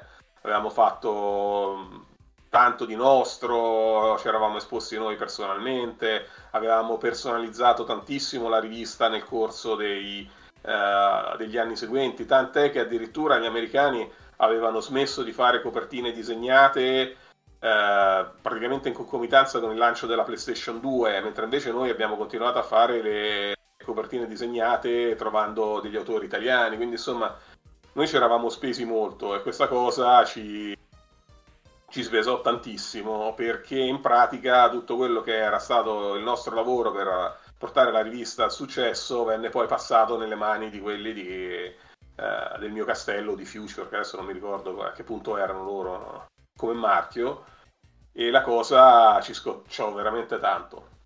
E quindi certo. decidemmo di fare una rivista PS Mania 2.0 che riprendeva tantissimi elementi dalla versione eh, originale, insomma, per dire siamo noi quelli veri, non, non vi fate ingannare dagli altri che hanno preso solamente il marchio. E certo la battaglia legale in realtà fu vinta dalla Future, quindi tecnicamente PS Mania sarebbe dovuto essere distrutto e, perdere tutto un sacco delle sue caratteristiche, tipo la, l'effetto seghettato, lì, le, i triangolini sul bordo. Uh, però in realtà quelli della del mio castello, della, no, della Future era, adesso mi ricordo, sì, erano già Future Media Italy perché c'era il nuovo amministratore delegato della Future Media Italy. L'amministratore delegato della Future Media Italy decise di non portare a termine il, uh, la causa legale se noi gli avessimo pagato le eh, spese legali, uh, mm. cioè gli avessimo pagato i loro uh, avvocati che costavano un patrimonio. E Fortunatamente la Play Media Company, la Play Press eh, dell'epoca, aveva un po' di soldi da parte fatti con eh, PSM e quindi pagammo quel, quello scotto e ci accordammo sulla possibilità di utilizzare PS Mania e il famoso dentellato laterale. Ok. Questa è la storia vera con il dietro le quinte. Poi ovviamente ognuno l'ha vissuta in un modo diverso, cioè le redazioni i ragazzi di redazione di PSM, di PS Mania l'hanno vissuta uh, in un certo modo parziale, gli, la redazione milanese l'ha vissuta in un altro modo. Diciamo che io mi ricordo perfettamente che quando avvenne questa cosa, che noi fummo subissati di telefonate uh, dei lettori per chiedere spiegazioni su quello che stava succedendo, tra le telefonate ci fu anche una telefonata di un ragazzo con uno strano accento romano che era chiaramente uno della redazione di Milano che stava cercando di farmi dire qualche cosa di sconveniente da poter essere usato poi a loro favore, ma l'accento romano era fatto talmente male che era stato beccato subito e che quindi non ci cascai assolutamente. Mm, ok, mamma mia. Un po' di amarezza, eh? Accidenti. Sì, perché sai, quando tu ti dai tanto da fare, ti crei un marchio, ti crei un progetto e te lo vedi scippare così e quindi poi dopo altre persone come si dice, certo. si godono i frutti di quello che è stato il tuo lavoro, un po' ti fa incapperare. Certo, certo. Ma eh, invece c'è anche la mascotte che era Cibi, che eh, diversi mesi prima, però, rispetto al cambio di nome, era stata cambiata in Yuki. Sì. Noi ci eravamo cioè... preparati in anticipo. Ah, ecco, perché sentivate già che tirava quell'aria lì, quindi... Sì, sapevamo, avevate... che, sapevamo ecco. quando scadeva il contratto, cioè sapevamo quale sarebbe stato l'ultimo numero e quindi ci siamo un po' organizzati per cercare di... Uh, ah, tra l'altro ci fu anche un ventilato tentativo di shippare l'intera redazione uh, dal precedente amministratore delegato del mio castello dicendo tanto tutti hanno un prezzo, però la parte core della redazione resistette fedelmente con la Playpress all'epoca. Ok. Dai, veniamo a cose un po' più, eh, un po più allegre. Torniamo in, in, in, toni un po' più spensierati e torniamo in toni natalizi. Perché okay. anche qua avevate fatto le vostre, mm, così, i vostri desiderati. E tu dicevi: Vorrei tanto che per Natale si schiudesse quell'uovo di Chocobo che ho acquistato via internet per sole 500.000 lire. Così gli altri ragazzi della redazione la smetteranno di deridermi dicendo che ho preso una fregatura. E allo stesso tempo, sempre sullo stesso numero, sulla parte conclusiva della rivista c'è questa immagine di te che passi tutto preoccupato di fianco a un gruppo di cosplayer di Final Fantasy X con la didascalia che dice ecco come, eh, ecco come si può ridurre un redattore alienato. Ormai Carlo non riesce più a distinguere la vita reale da un episodio di Final Fantasy. A guardarlo su questa foto dobbiamo ammettere che anche noi facciamo un po' di fatica, perché tu effettivamente avevi questo ehm, personaggio di quello che non riesce a distinguere la vita da Final Fantasy. Quindi tu immagino che sia un grande fan della serie Square Enix, ma eh, magari chissà anche dei, dei, dei JRPG in generale? Sì, abbastanza, sì, sì, sì, C'era una passione particolare per Final Fantasy, anche dei JRPG in generale, però diciamo che mm, Final Fantasy VII era un gioco a cui ero particolarmente affezionato. Quindi fra Final Fantasy VII e l'8 scegli il 7?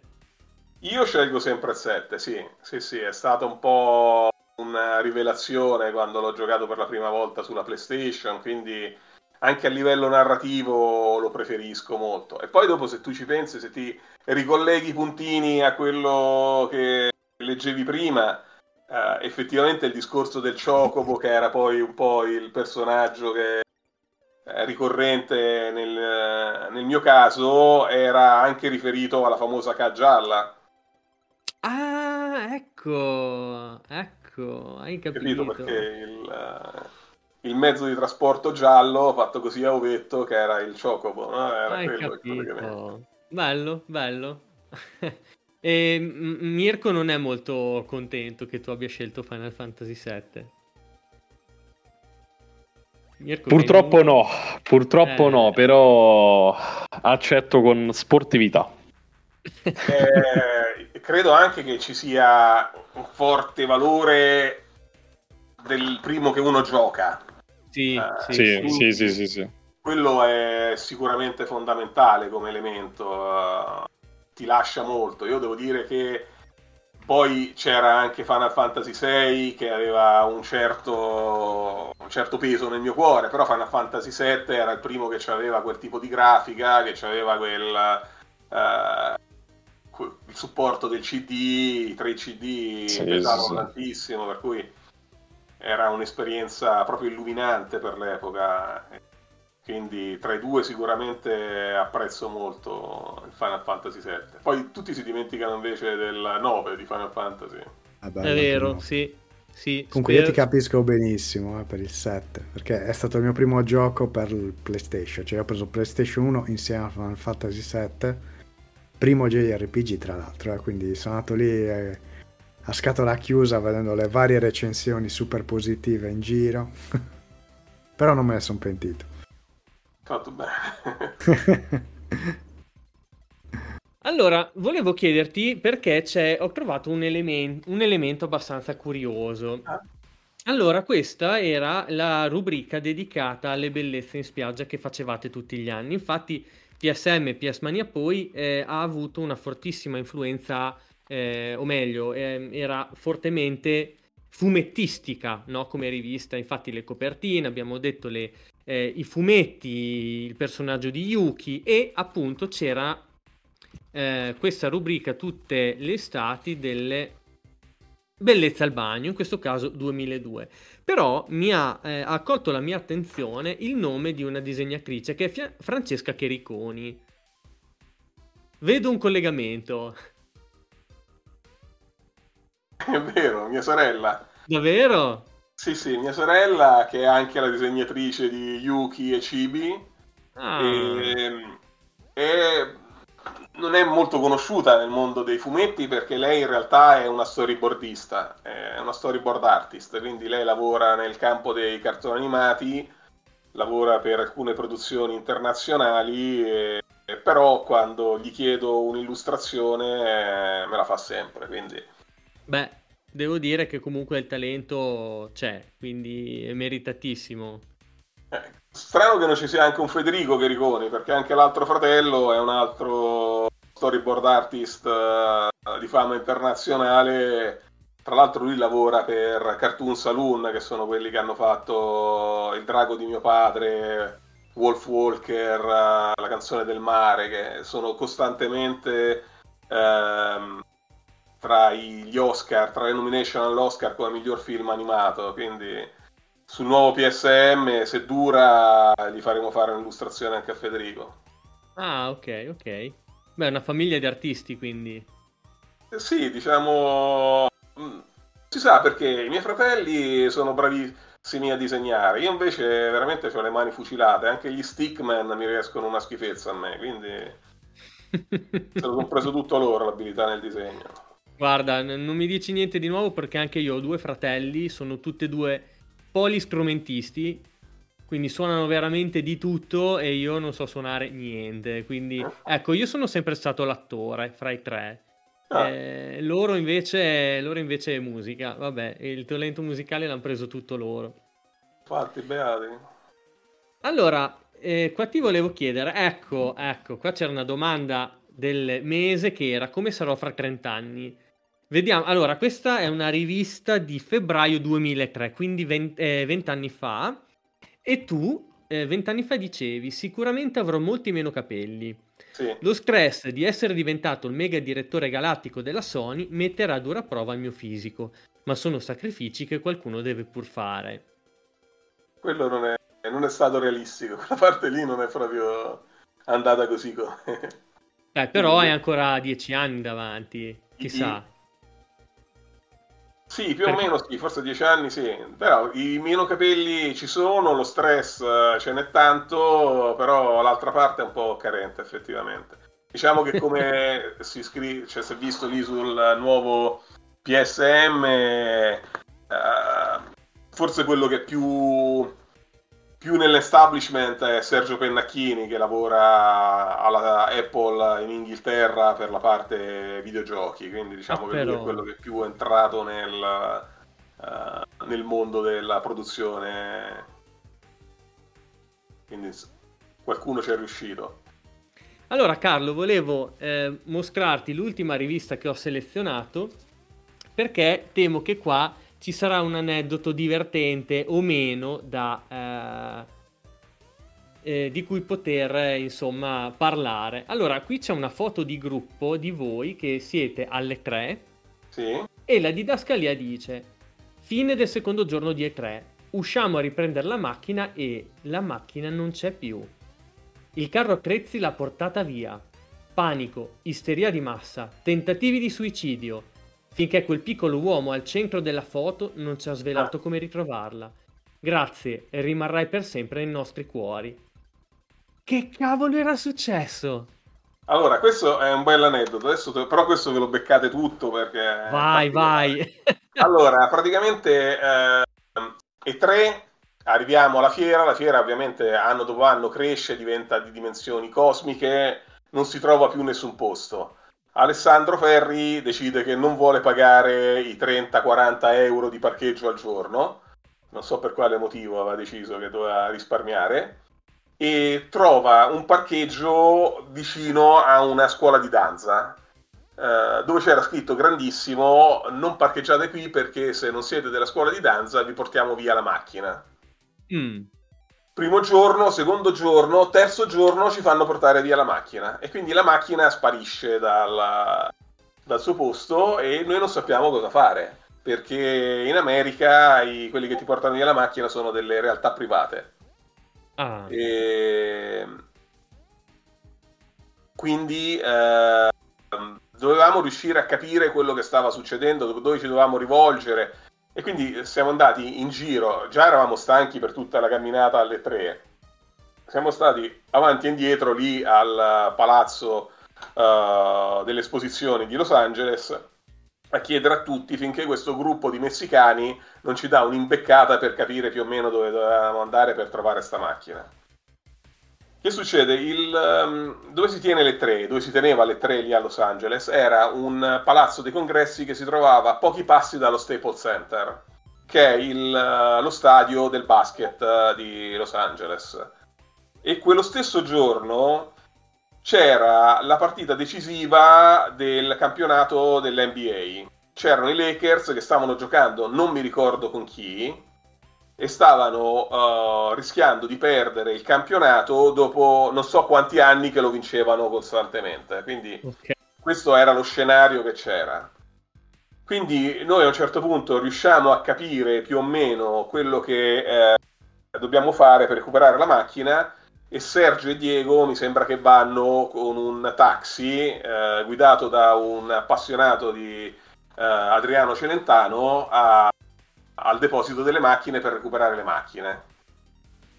Noi invece con, se, con Alessandro e Francesco Serino rimaniamo uh, lì in prossimità del, del coso, della fiera e ci sediamo su un muretto, sai, su una piccola iola, no?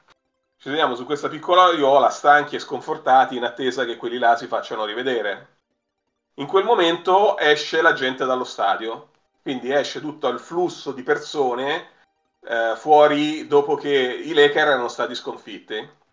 Ah. Quindi immagina questa scena, noi che guardiamo tutte queste persone che escono, comunque non erano tristi, cioè festeggiavano, c'era comunque una certa allegria.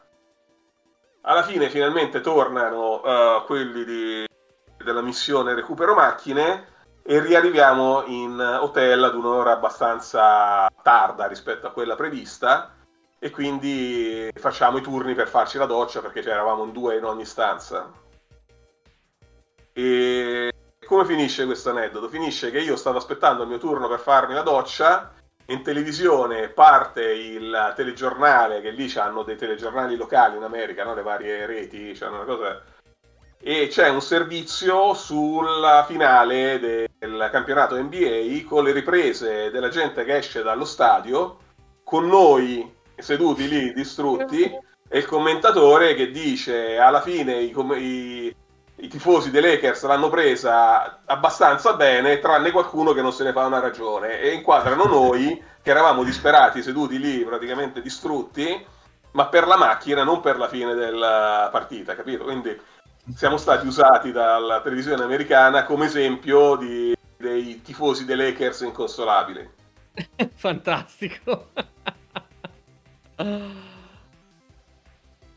allora, Carlo, volevo fare un salto avanti nel tempo, non più di qualche mese come abbiamo fatto adesso, ma di vent'anni.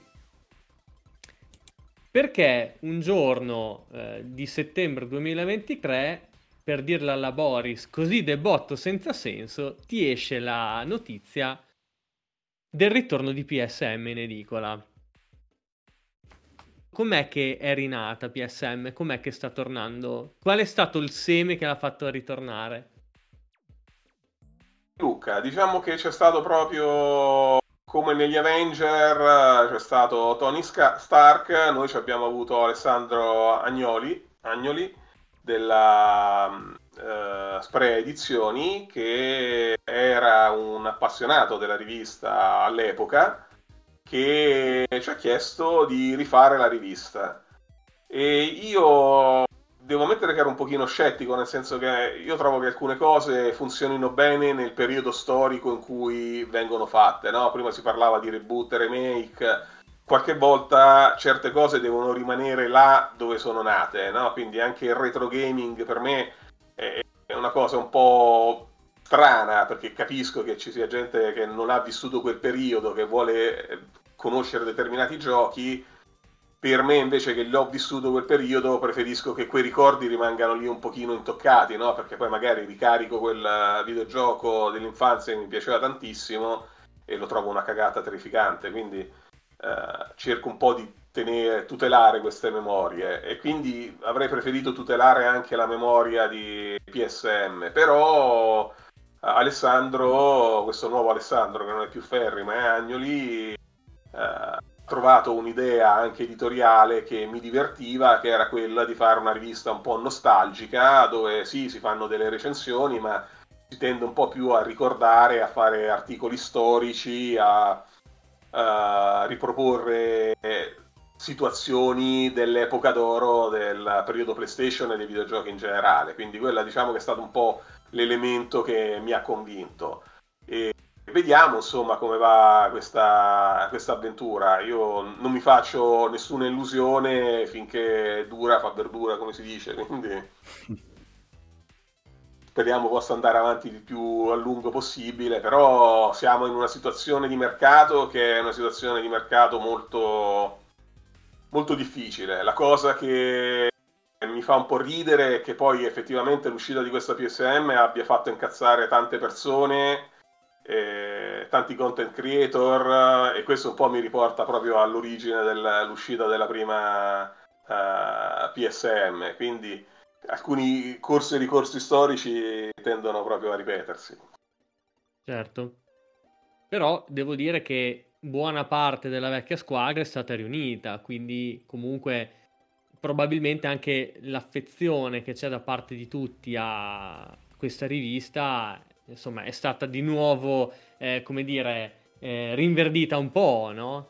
Sì, diciamo che sul primo numero abbiamo avuto un'alta adesione di, di contributor. Alcuni di quei contributor sul secondo numero purtroppo non ci saranno per ovvie ragioni, perché abbiamo già parlato di, di Sergio e quindi insomma lui eh, gli piacerebbe poter collaborare perché lui poi è sempre stato molto legato, molto eh, parti- cioè, sempre sentito molto il discorso della redazione, però ovviamente lavorando per Apple ha degli obblighi contrattuali che non può trasgredire, lo capisco bene, insomma, cioè non, non, vale proprio la pena mettere in discussione niente del proprio lavoro per uh, scrivere mezzo articoletto, quindi diciamo che alcuni hanno delle cose più importanti da fare che fare PSM.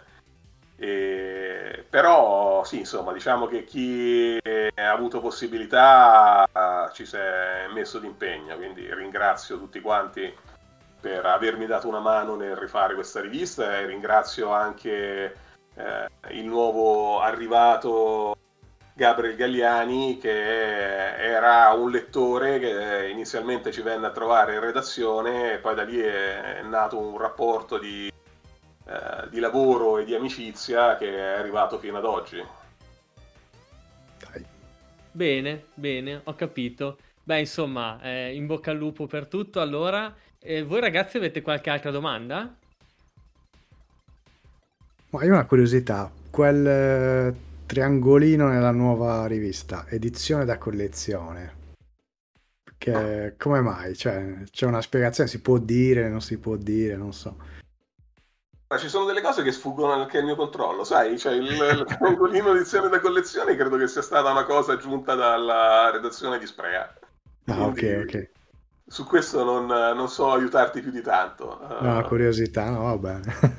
Sicuramente per attirare di più l'attenzione. Sì, sì, perché ci sono delle cose che poi noi facciamo, mandiamo uh, e poi ovviamente loro hanno una loro redazione interna, hanno dei loro titolisti, quindi qualche volta intervengono su alcuni aspetti per rendere le cose più, più papabili, insomma, no? sai che nel mondo del, certo. dell'editoria il titolo è fondamentale. Certo.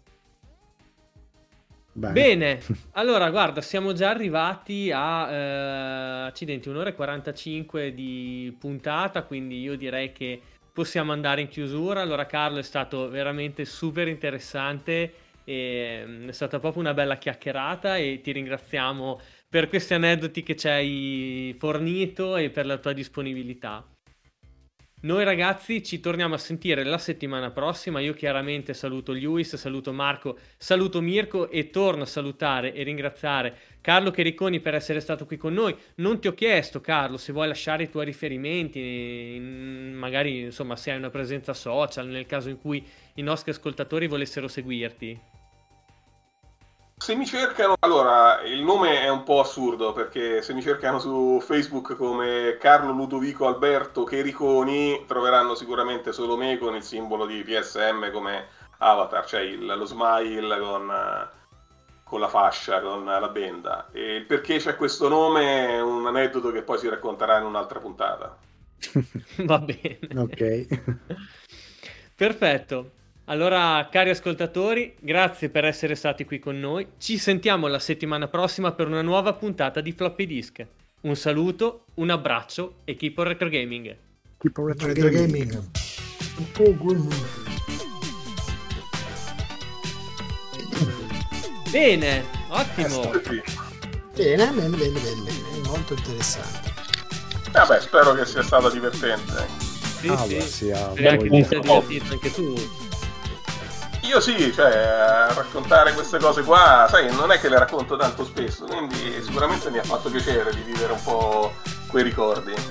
Bene, bene, mi fa molto piacere. Ma sì, guarda, cioè, io ti dico, da lettore curioso, sono, cioè, io di questi aneddoti qua sono proprio ghiotto, quindi adesso che le distanze chiaramente si sono molto accorciate rispetto a 20-25 anni fa, insomma, ci abbiamo avuto la, la possibilità di fare un po' questa cosa, e quindi io ci gongolo in queste chiacchierate. eh. Sì, sì, sì, mi fa piacere, guarda. eh, sono sicuramente interessanti.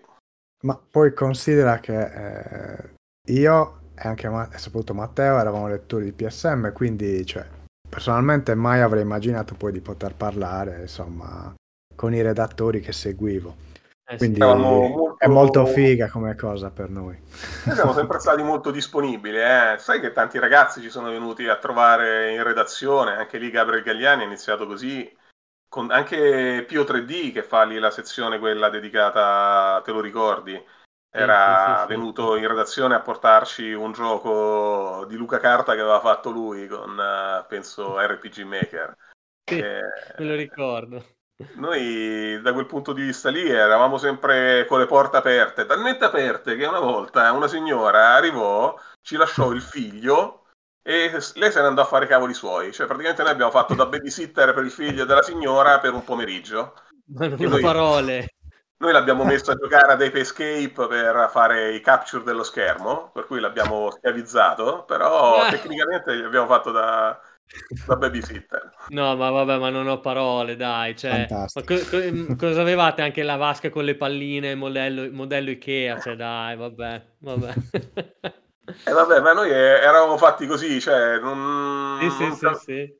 Cioè, ci piaceva, insomma, interagire con le persone. Addirittura, ecco, un'altra volta, questo era anche un altro bel aneddoto che non mi ricordo, quando una volta lì in ufficio bussò qualcuno alla porta, aprimmo e c'era tipo il maresciallo dei carabinieri. Questa è la redazione di PSM? Eh sì. Cosa abbiamo combinato? Che cazzata abbiamo fatto stavolta? Eh, E quello ci guarda e fa: Ma il puzzle del eh, piano di Silent Hill, come cazzo si risolve? Eh, Fantastico. noi ci eravamo cagati sotto, dicevamo adesso sa, qualche casino abbiamo fatto, abbiamo investito qualcuno la notte precedente mentre eravamo ubriachi, non lo so, qualcosa del genere. Bellissimo. Eh, queste Molto cose, Carlo, io le lascio eh, nel podcast dopo la sigla Sì, per- vabbè. perché sono troppo belle.